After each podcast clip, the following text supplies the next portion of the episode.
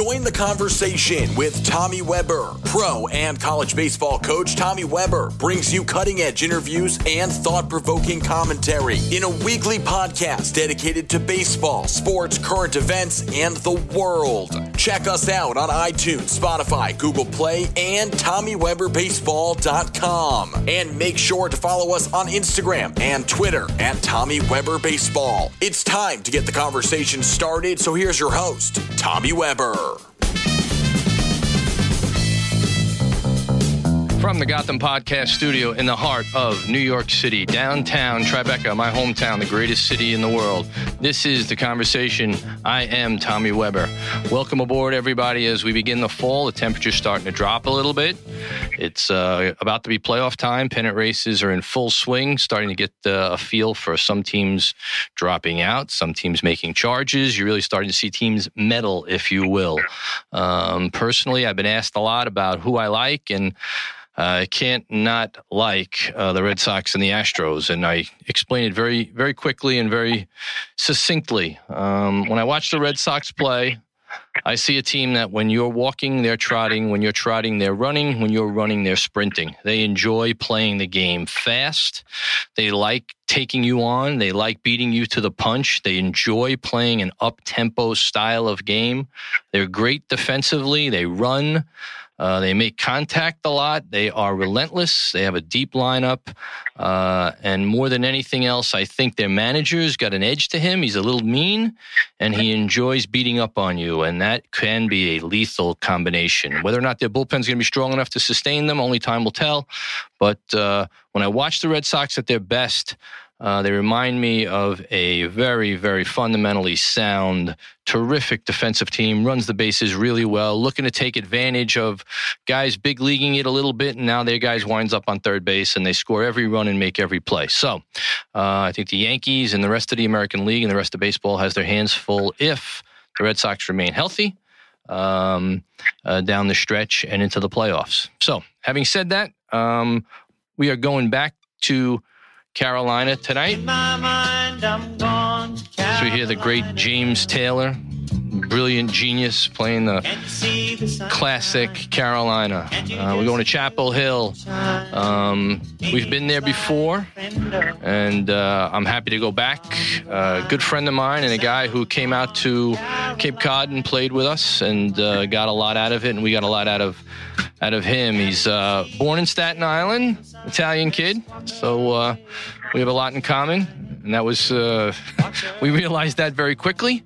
Um, moved to New Jersey, which is uh, sometimes the progression for people that they stay born in Brooklyn, moved to Staten Island, wind up in New Jersey. Um, he is uh, a catcher, an outstanding player. I actually uh, met him probably about five years ago when he was working at a facility with Brian Esposito, who's a manager in the Pittsburgh Pirate organization, a terrific catcher, played in the big leagues, who uh, was working out with Brandon, has, has, worked out with Brandon for a long time. Um, we reunited this summer. Uh, in Cape Cod and uh, drafted in 2016 by the Arizona Diamondbacks, I believe, in the 30th round, um, and decided to take his uh, skills to the University of North Carolina at Chapel Hill. I want you to welcome Brandon Martorano. B Mart, how are you, pal? What's going on, Tommy? How are you?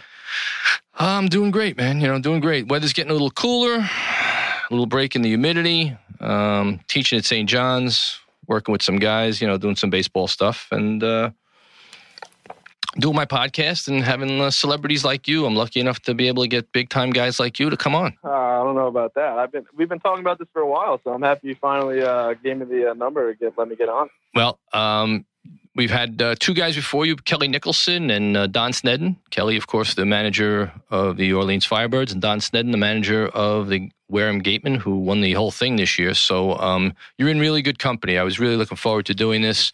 Um, you know, when I thought about some of the questions I had for you and some of the conversations that we can get in, the directions that we can go, the first thing I always love to hear, um, and I think I know the answer to this, but uh, I'd like everybody to hear because there's so many people obviously interested in going to brand name schools.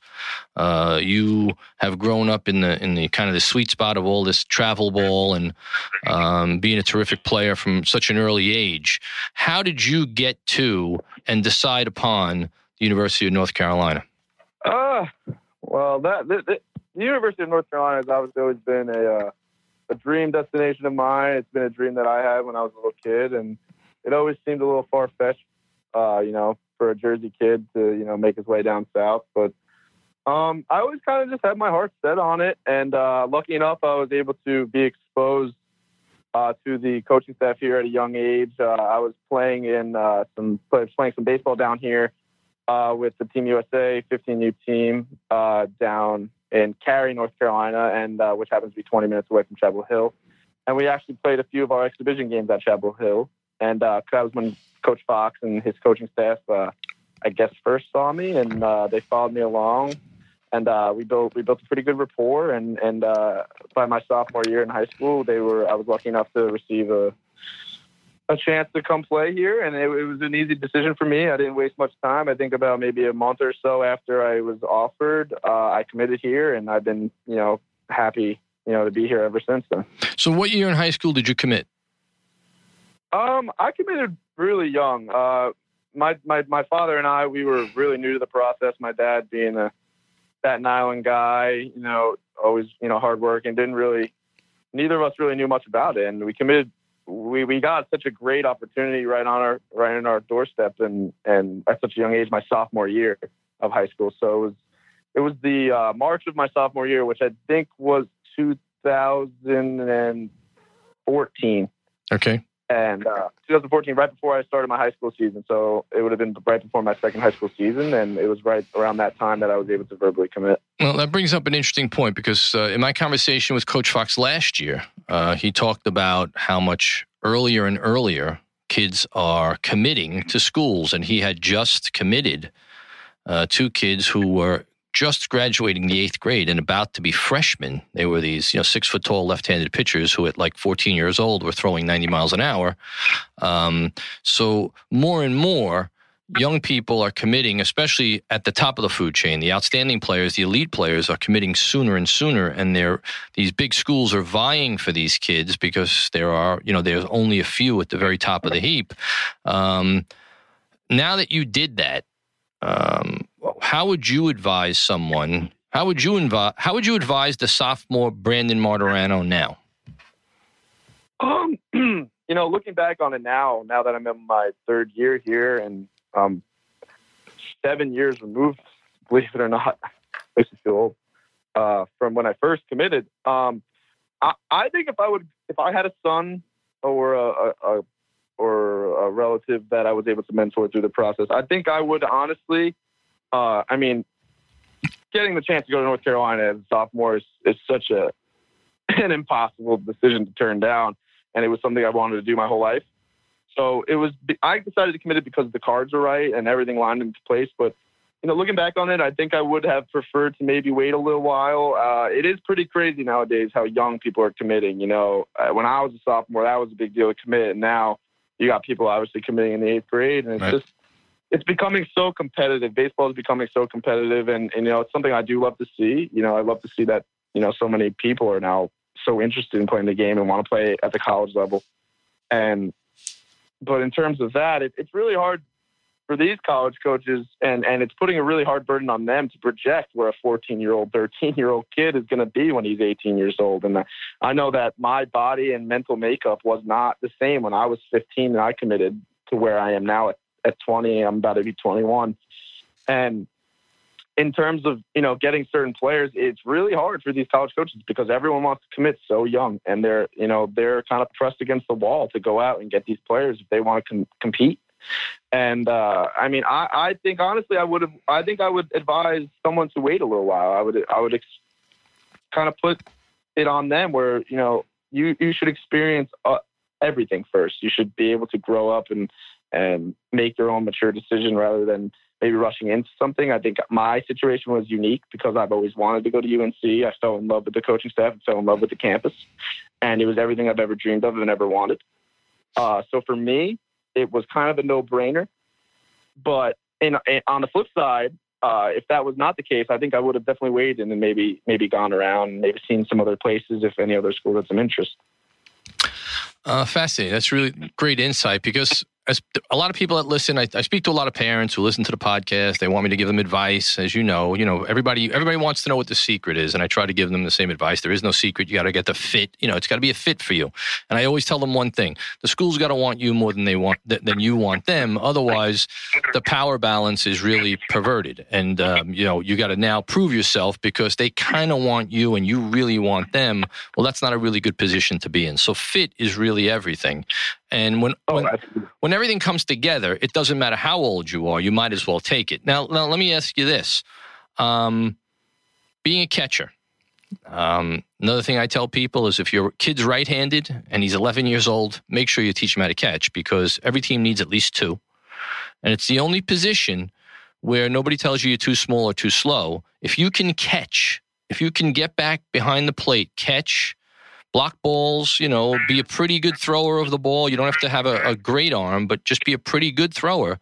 You're going to participate a lot because catching is a premium position. And I believe over the last 10 or 15 years, catching has become the premium position because I think fewer and fewer kids want to catch. I think parents are less inclined to make their kids catchers because they're so involved in the process and they want to protect their kid. Uh, and I think they're doing them an injustice. Speak to me a little bit about the fact that you play such a premium position, how that really has benefited you over, you know, the first 10 years of your baseball career. Yeah, I mean, my my story with catching, you know, I've been fortunate enough to tell my story to some people, and you know, I don't know how in depth we're going to get on here, but it's pretty interesting. Uh, I grew up, I played for the local little league travel team, and uh, my dad was a coach, and my dad was never one of those dads who, you know, put me in the lineup because I was his son. I batted last on my dad's team. I had to earn everything. it's true. You can ask him. You know, it's, it's his proudest, it's his proudest moment. But I did. I batted last on my dad's team, and I played shortstop my whole life growing up. I was always the shortstop, and there was just a kid on that team who was just better than me. And I wanted to play. I loved baseball, and I played other sports at the time, but I loved baseball. And my dad said, you know, why don't you try catching? And I, that was when I was eight. Uh, and I've caught every single day. I've never played in another position since I was eight. My dad never let me pitch. I've never thrown a pitch from 60, 90 mound. Uh, I've never thrown a pitch. I, I threw uh, in Little League uh, on the small field, but once we moved to the big field, I never pitched and I never played any other position ever again except the catcher. Uh, when I got to when I got to college, I did uh, learn how to play some outfield, but uh, I was always so focused on catching, and and for some odd reason, a reason I could not explain, like I just fell so in love with it in love with the defensive side of it. And my dad was a big part of that. You know, he, he made me think through mental aspects of the game that to me made it so, so fascinating, which is why I can't stand when I hear people tell me, base, oh, baseball's too boring. Like, cause I'm a catcher and, and I know it's not, you know, right. I, I sit back there and I see everything happen, every little detail. And I just fell in love with that. I love being kind of in control of what's going on. Uh, in terms of that. But, you know, defensively, like I've always been a defense first kind of guy. Like I, I struggled hitting my whole entire life. I was never really good at it. I batted last on my dad's team. Uh, my long term, my long time travel coach and one of my my closest dearest friends, his name's Mike Mosseri out of Hamilton, New Jersey. An unbelievable man, an unbelievable coach. He barely took me on his team, and I batted last on his team until I was about 15 years old. And then one day, it kind of just clicked. I wanted to try harder to be a better hitter and become more complete. But I would definitely agree with what you said. You know, any young kid should learn how to catch and try to catch. It's not for everybody, and most people don't like it. They can't stand it. Uh, but for me, I just loved it. I loved it. I loved the fact of getting dirty.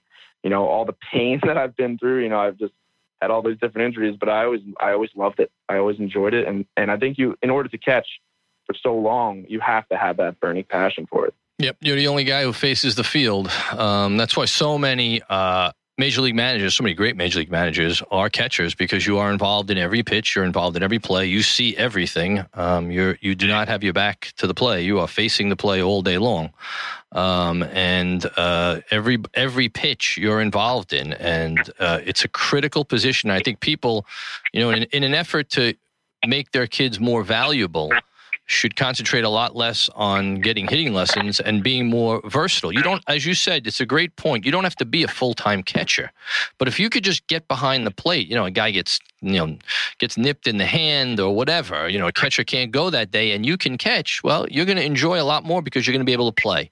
Uh, and it's not always about making the major leagues; it's about enjoying the game. And the more positions you can play, especially behind the plate, the more valuable you are.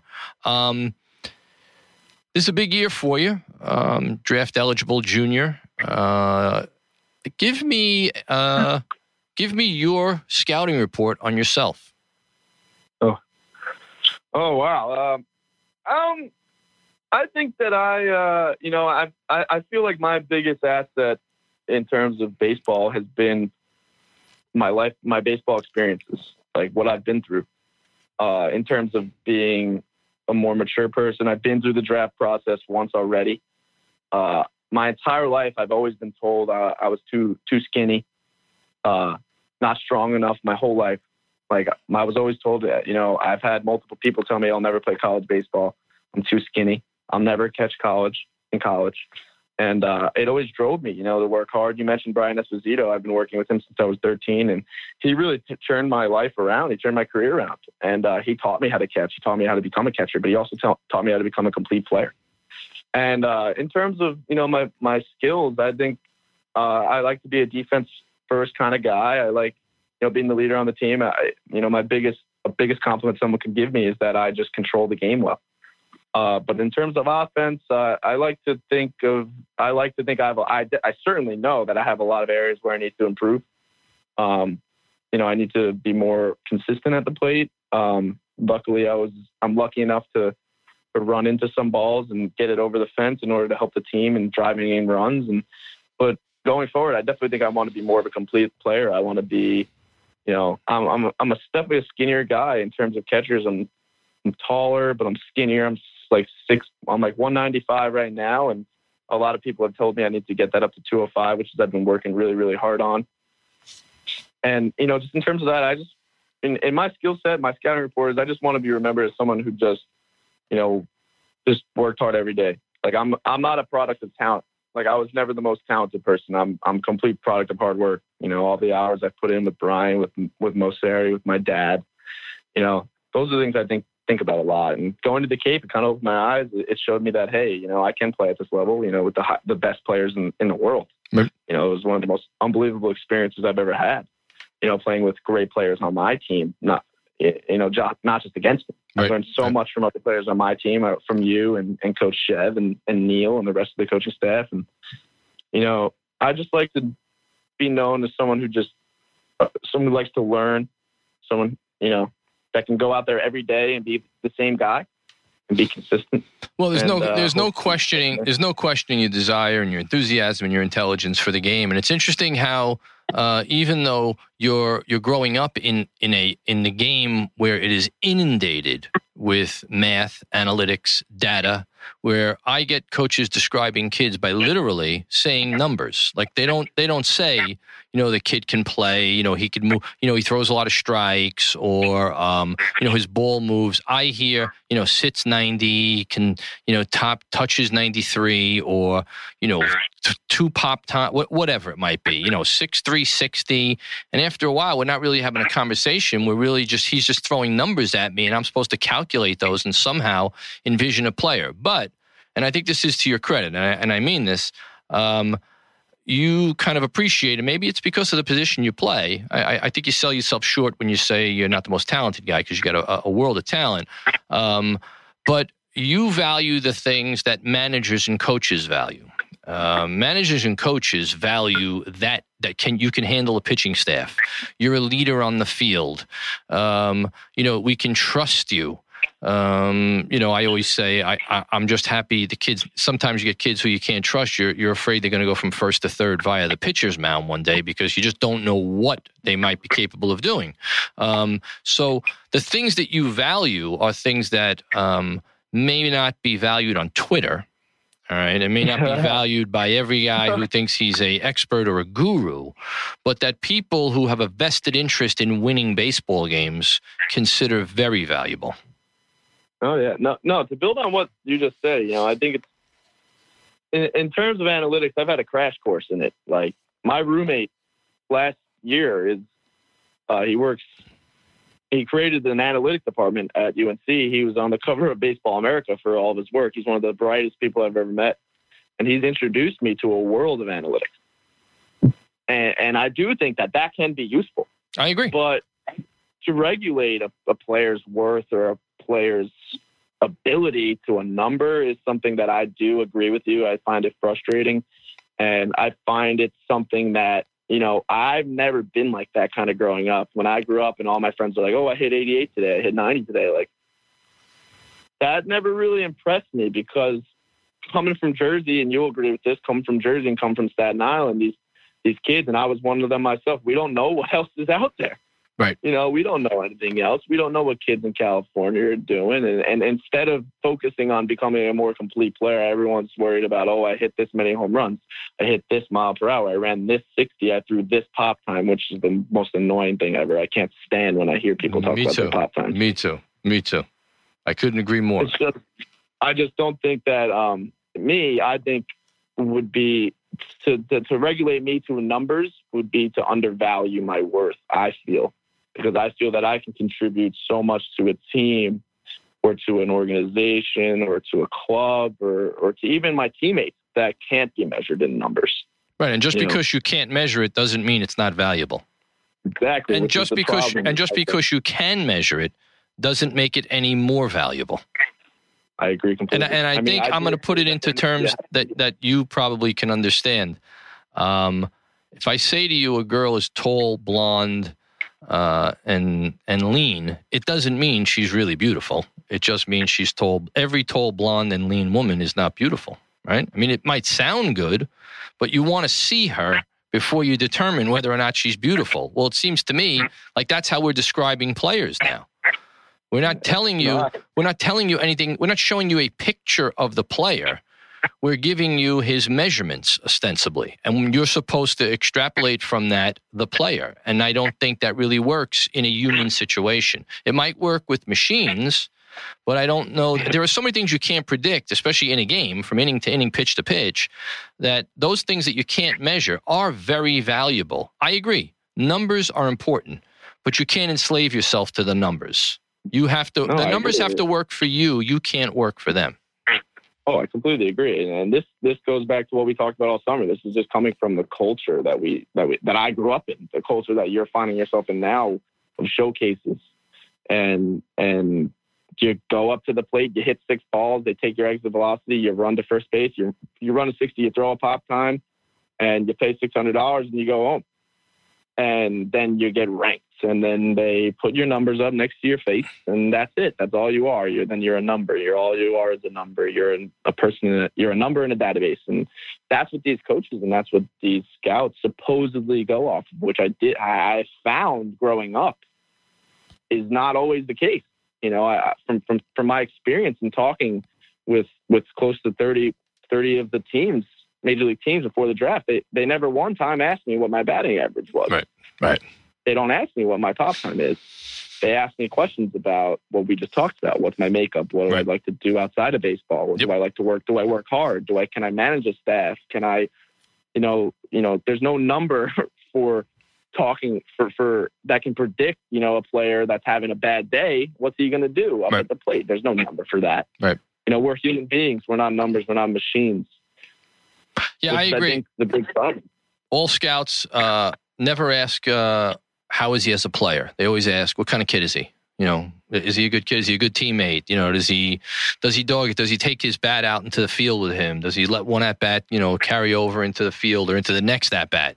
Uh, all the kind of things that create for you an, a, a- kind of profile of the player. You need to know what you know those nuanced things are because those are the things that are the that, that as you said you're playing with the best players in the world. The differences are going to be subtle.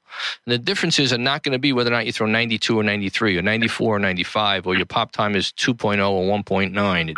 That's not going to be the difference. The difference is going to be who you are.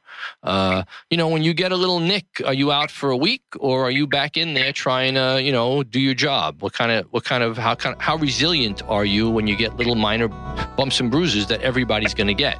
You're listening to the conversation with Tommy Weber. We'll be right back.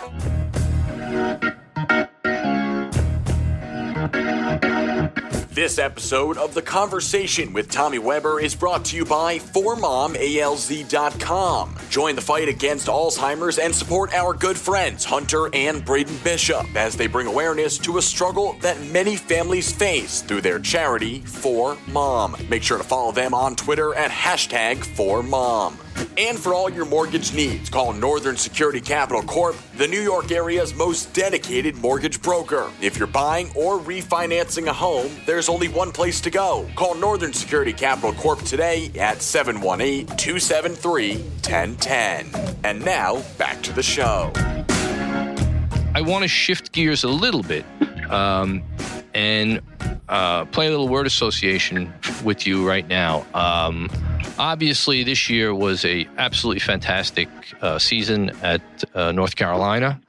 Um, let me get inside your brain and you know tell me about what what that journey was like to the College World Series. Tommy, when I tell you it was the best after school got out, um, we did we stayed around campus to finish the season because school in Chapel Hill, I think we ended around in mid-April. Right. So we still had six full weeks of our season left, and and those six weeks were honestly some of the best weeks of my life. I've I've went through so much during those six weeks, so many highs and lows. But in terms of baseball, you know, our team by far we we were consistently the underdog all year. You know, people were talking down on us all season. We, you know, we we one writer kind of told us, you know, going into the NCAA tournament that we don't have enough meat on our bones to even make it past the regional, in which we were hosting. And uh, our team, we made 40 shirts that said white T-shirts and just said no, not enough meat. And yeah. we wore it to every practice and we wore it to every game. And don't poke the um, bear, man. Don't poke the bear. Yeah, and and that kind of just drove us all. And and what was so interesting about our team was that we were all firing together and we were all best friends, which made us, you know, play so much better. Number one, but number two, we didn't have a single selfish guy on our team. So we had monster players like Kyle Datres, who played with Brewster, who you know well. You know, Great. kids who blew up the league, blew up the country, like Kyle Datres, Michael Busch, Brandon Riley, Cody Roberts. Yep, yep. But we yep. also had really good supporting cast. You know, behind us, we our pitching staff was the best I, have ever seen. I think our bullpen was the best in the country. I think if you asked anybody who played us or played against us or saw us play, they would agree. Um, we had arms coming out of the pen that were just unstoppable. Uh, I think towards the end of the year they kind of got a little tired, which is which is why we didn't finish the way that we wanted to. But you know, when we beat, we beat. We didn't lose the game until we got to Omaha. We beat Houston pretty handily. We beat them.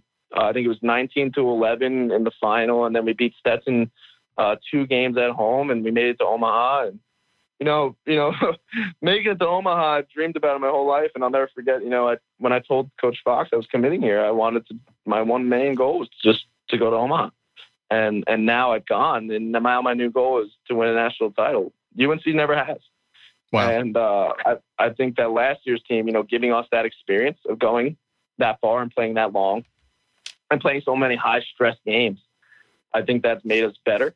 I think we were all heartbroken when it ended. Uh, it was just, you know, the ride was something I'll never forget. You know, I ended up, you know, I had some tragic losses. I lost my best friend. Um, my roommate freshman year passed away. My grandfather passed away two weeks before that during the regional. I lost my best friend during Omaha. So for me personally, it was more than baseball. I felt like that run kind of saved me, kind of it kept me at peace with everything that was going sure, on. Sure around me.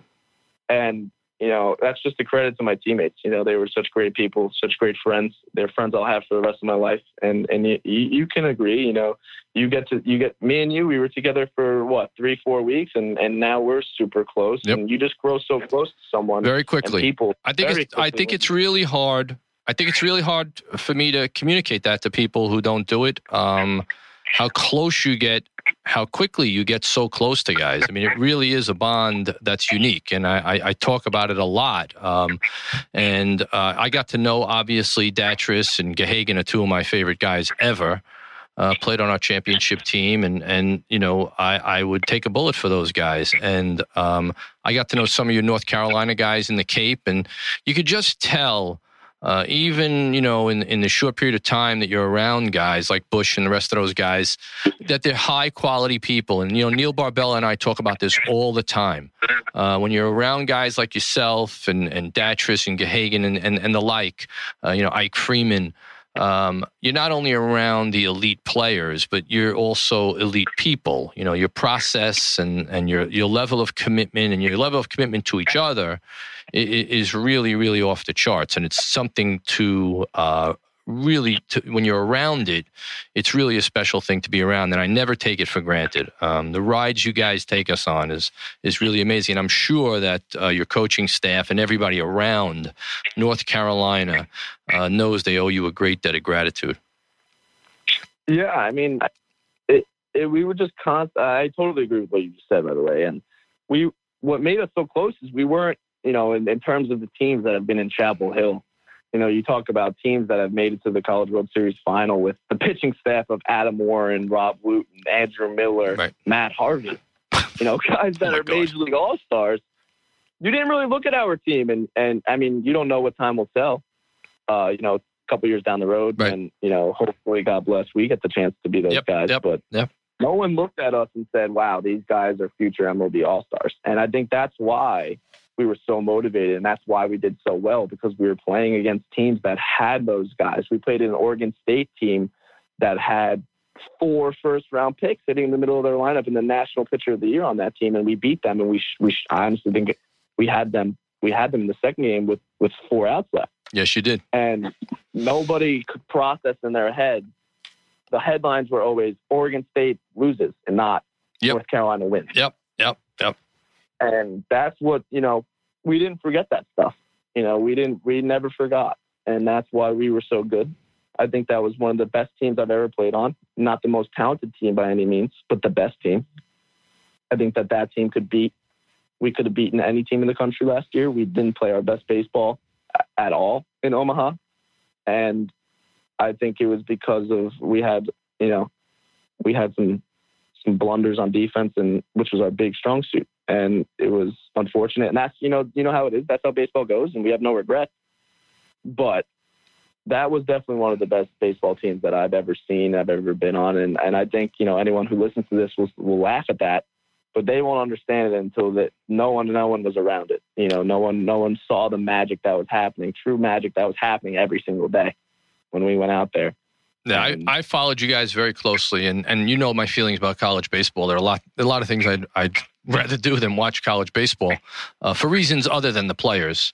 Um, but I was really intently watching every single pitch, every inning, and I really got into it. And you guys were a lot of fun to watch. I mean, I had a vested interest. I knew that you were coming, and obviously uh, Kyle and Gahagan had played for us, so I was, you know, rooting against. You know, I, I was rooting hard for you guys, and uh, it was heartbreaking when you lost, but um, you did everybody proud, and you and you all know that, obviously. Yeah, yeah. I think it was it was a it was a great ride, and you know now looking forward, you know hopefully we can get you down to Chapel Hill, check us out. Uh, you know maybe get some of the guys else on here. I know they'd love to, but uh, you know this year we're we're a different team. Uh, we've got a lot of. I think it's turned into a team with a lot of experience, a lot of older players that are ready to you know take that next step to where we want to be feared now. We don't want to be the underdog anymore. We're ready to go out there every single day and have the other team scared to play us. Yep. And we have that edge now. And we, we went there to Omaha. We had that experience. We know what it takes. And we have the players that can do it. And we have the talent. We have we have first rounders on this team. We have big leaguers on this team. And we had big leaguers on last year's team. And you know, I think a lot of people are going to be surprised by what we do this year. And I know it's early, you know, but if we're able to stay healthy and you know play our best baseball, I don't see why we can't make another run like that again. Yeah, I think it helps. Um, the more I stay, the more I'm in the game, the more I value experience. The more experience I get, the more I value experience in my players. And I got to tell you something. I think um, a little edge and a little bit of a badass is is a good thing to be. I mean, the guy, you got to make sure that you you take no prisoners and people know you're serious. Uh, and when people know you're serious, if they're not serious, you're going to be able to run right through them. Um, because as you know, not everybody's as serious as they need to be, and they think, you know, it's going to come easy. And uh, when you enlighten them to the fact that it's not, I think people are going to take notice. So uh, I, I, I think the future bodes real well for the Tar Heels. I do want to jump back a little bit um, and just get uh, give me your uh, your take on your Cape experience. It was cut short, but uh, it still was a, a, a, good experience for us to have you. Of course, personally, it was great. Me and Neil uh, have a guy that we could take uh, to L&B Spumoni Gardens uh, in the wintertime. And obviously, now you know two guys who know how to bury a body should that need arise in Chapel Hill. but uh, give us your impressions of the Cape. Oh, uh, the Cape has always been a dream of mine to go play to. You know, I've been so fortunate, you know, to have a lot of my dreams realized, and it's it's been because of the culmination of so many people. But you know, when I had the chance, I had the chance my freshman year to come out here and and stuff like that, and I and I played so poorly my freshman year, I got it taken away, and uh, I was told I wasn't good enough to go. Nobody wanted me. Uh, and it kind of shocked me because it was really the first time in my life, my freshman year, that I was really told or I was really denied anything I want, like really wanted. And right. it, it kind of took right. me back. And it real it made me realize that I maybe was taking some things for granted. And, and, and getting the opportunity to come my sophomore summer, you know, I wanted to make sure that I made full advantage of every day. And I, I hope that, you know, that the coaching staff saw that. I, I hope that Chev saw that, and and I and you and Neil and I wanted to go there and I wanted to win. I wanted to win for Brewster. I didn't want to be that team when we came. When I came there, I think we only had two wins. And, yep. You know, nobody wants to be on a losing team, and uh, you know, coming there, you know, at that point, fresh off of Omaha, I right. was just as excited to be playing on a high school field again than I was playing in front of twenty five thousand and uh, one million people on ESPN. You know. Yep. Yep. And my Cape experience was great. I was playing against some of the best players. You know, I, I, I unfortunately was was working through some some tough tough injury that I ended up needing to take care of, and and you know that kind of was on the back burner of my mind every day, which I think you know kind of stunk for me, and it was you know a little bit more adversity, you know, to go yeah, along. It weighs on you. It weighs on you. Yeah, yeah, no doubt. But but I always had you guys, you know, to, to make it easier. You know, it, it made it easier, and and we started having more success, and we started winning, and we started playing better. Yes. You know, it wasn't always pretty, but we had we we all knew it. We had the we had the talent.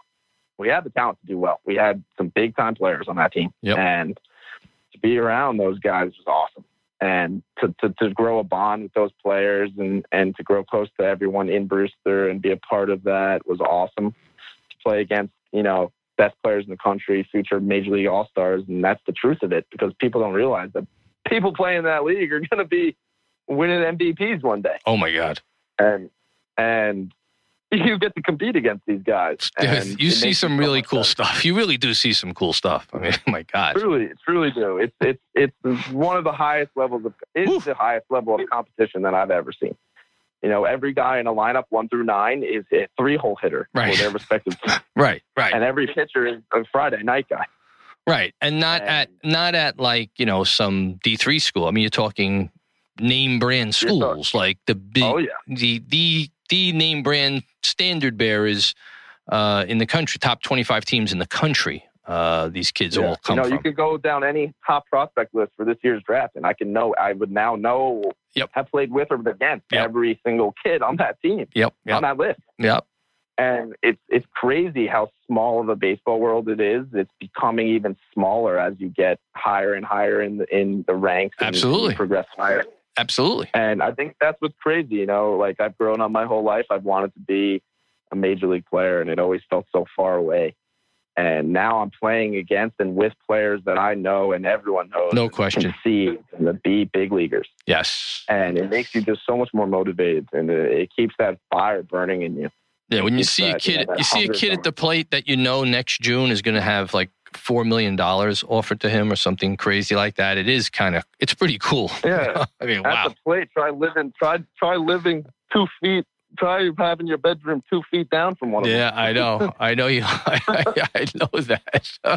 My my friggin' roommate's gonna be rolling in money in about you know six months. Well, I couldn't listen. be happier. He's one of the best baseball players I've ever seen, well, you know what? and you know that he deserves every penny he's gonna get.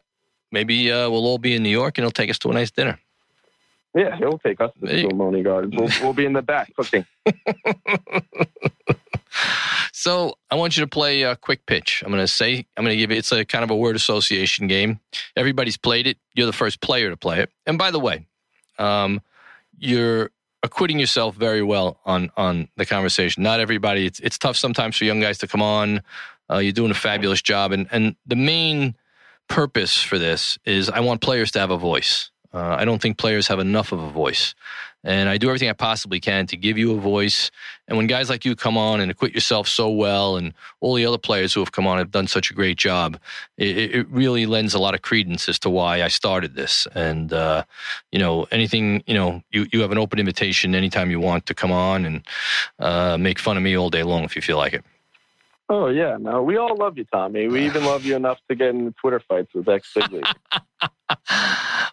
so I, Brandon Martorano and I got into a Twitter fight with Preston Wilson not long ago. For and and and it, it's it was a Twitter fight for the same reason that most of these silly fights start, is because I, I respected Preston Wilson's opinion, but he wouldn't allow me to disagree, and I kept saying to him, "I'm only disagreeing." So out of left field comes Martorano with these haymakers on Twitter, and I'm like, "Oh my god!" I'm getting oh. I'm getting into a fight with Mookie Wilson's son with one of my play. We're now ganging up on Preston Wilson. Well, it was. I'm not a big tweeter at all. I, I hardly ever tweet. I use Twitter for my news, and I'm more of an Instagram kind of guy. but I was scrolling through Twitter and I saw this guy and you going back and forth, and I was laughing, of course, knowing how you were probably bent over the computer, salivating, loving every single second, and. Uh, and then he threw that shot at you where he said that your players deserved better. than that. right, right. Well, that that just honestly pissed me off. Like that really was ridiculous for him to say. And I'll say this to his face: if God willing, I ever get to meet the guy, like he doesn't know who you are as a I- coach. Just because your opinion's different than him doesn't Right. make you lesser coach. And right, right. for him to be on his high horse, because yes, he's had an unbelievably established baseball. God career, bless him. God bless. Good for him.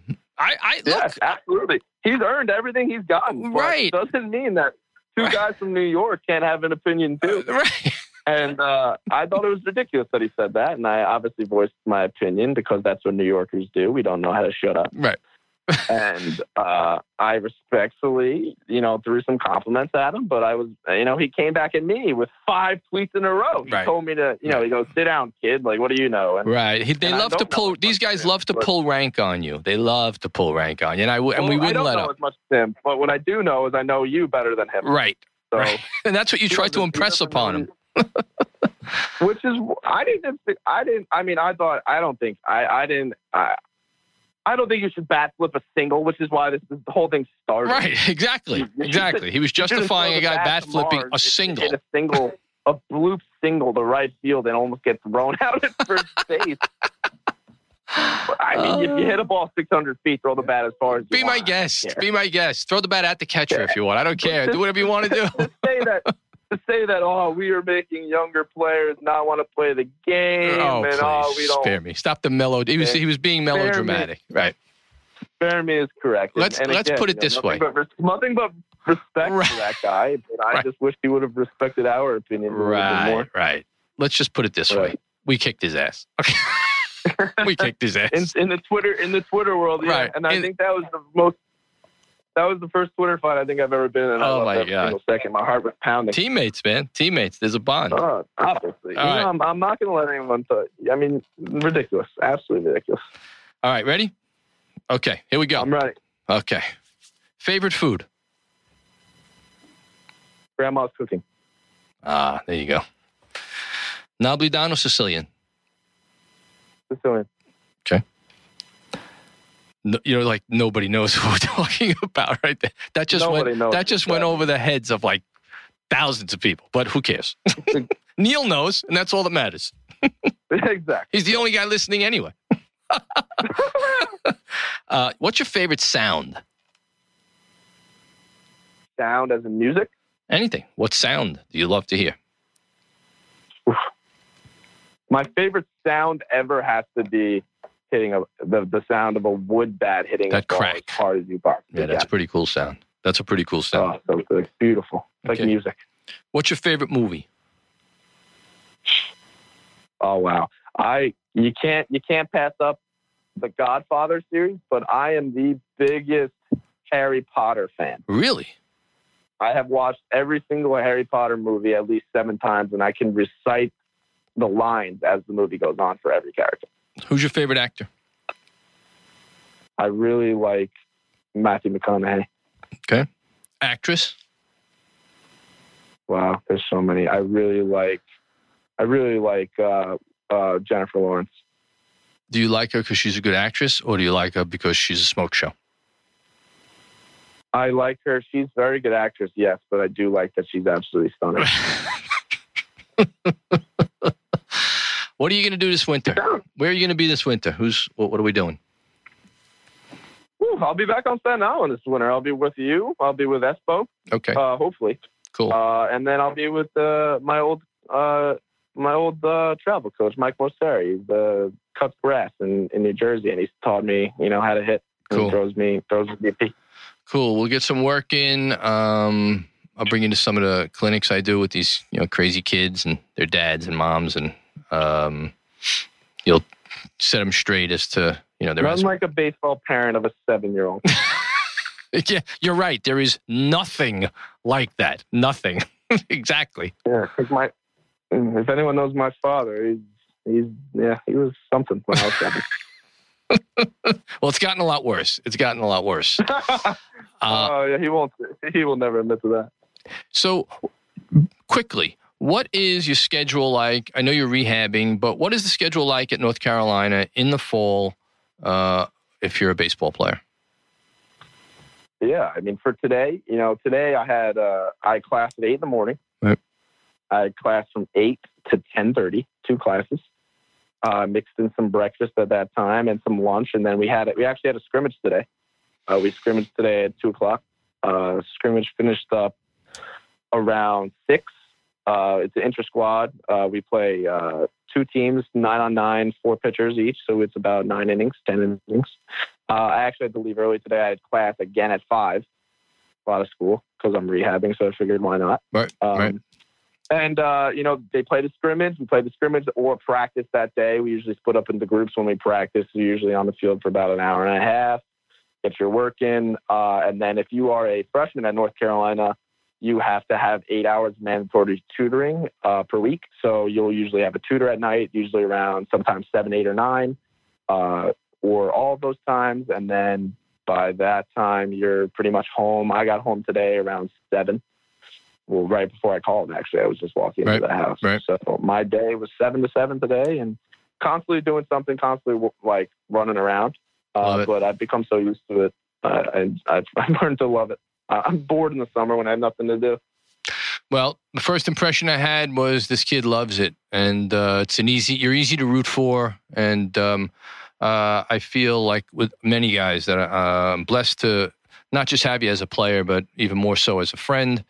I'm looking forward to the winter. We're going to spend a lot of time together. Going to work on whatever you need to work on, and uh, get you ready to have just an absolutely fantastic season, so that uh, you uh, move way up in that draft, and maybe you'll be in New York taking me to dinner as well. So, um, do well in school. If you need anything, I got your back, pal. I know you had mine, and uh, I'll see you in the winter. Yes, sir, Tommy. I love you, man. Uh, good best to everyone in your family. Neil, I hope you're listening. I love you too. And Who's- I'm not sending either of you any gear anytime soon. That's that's all right. We uh, you you you don't know us that well. If we want your gear, we just take it. Okay. I know. But I love you too, man, and uh, stay safe and uh, have a blast. And my best to everybody down there in North Carolina. All right. All right, Tommy. You take it easy now, man. Go get him, pal. That's Brandon Martorano. As we wrap up another episode of the conversation, uh, check us out on Spotify, iTunes, everywhere else they have podcasts, whatever platform, TommyWeberBaseball.com. We are out of here.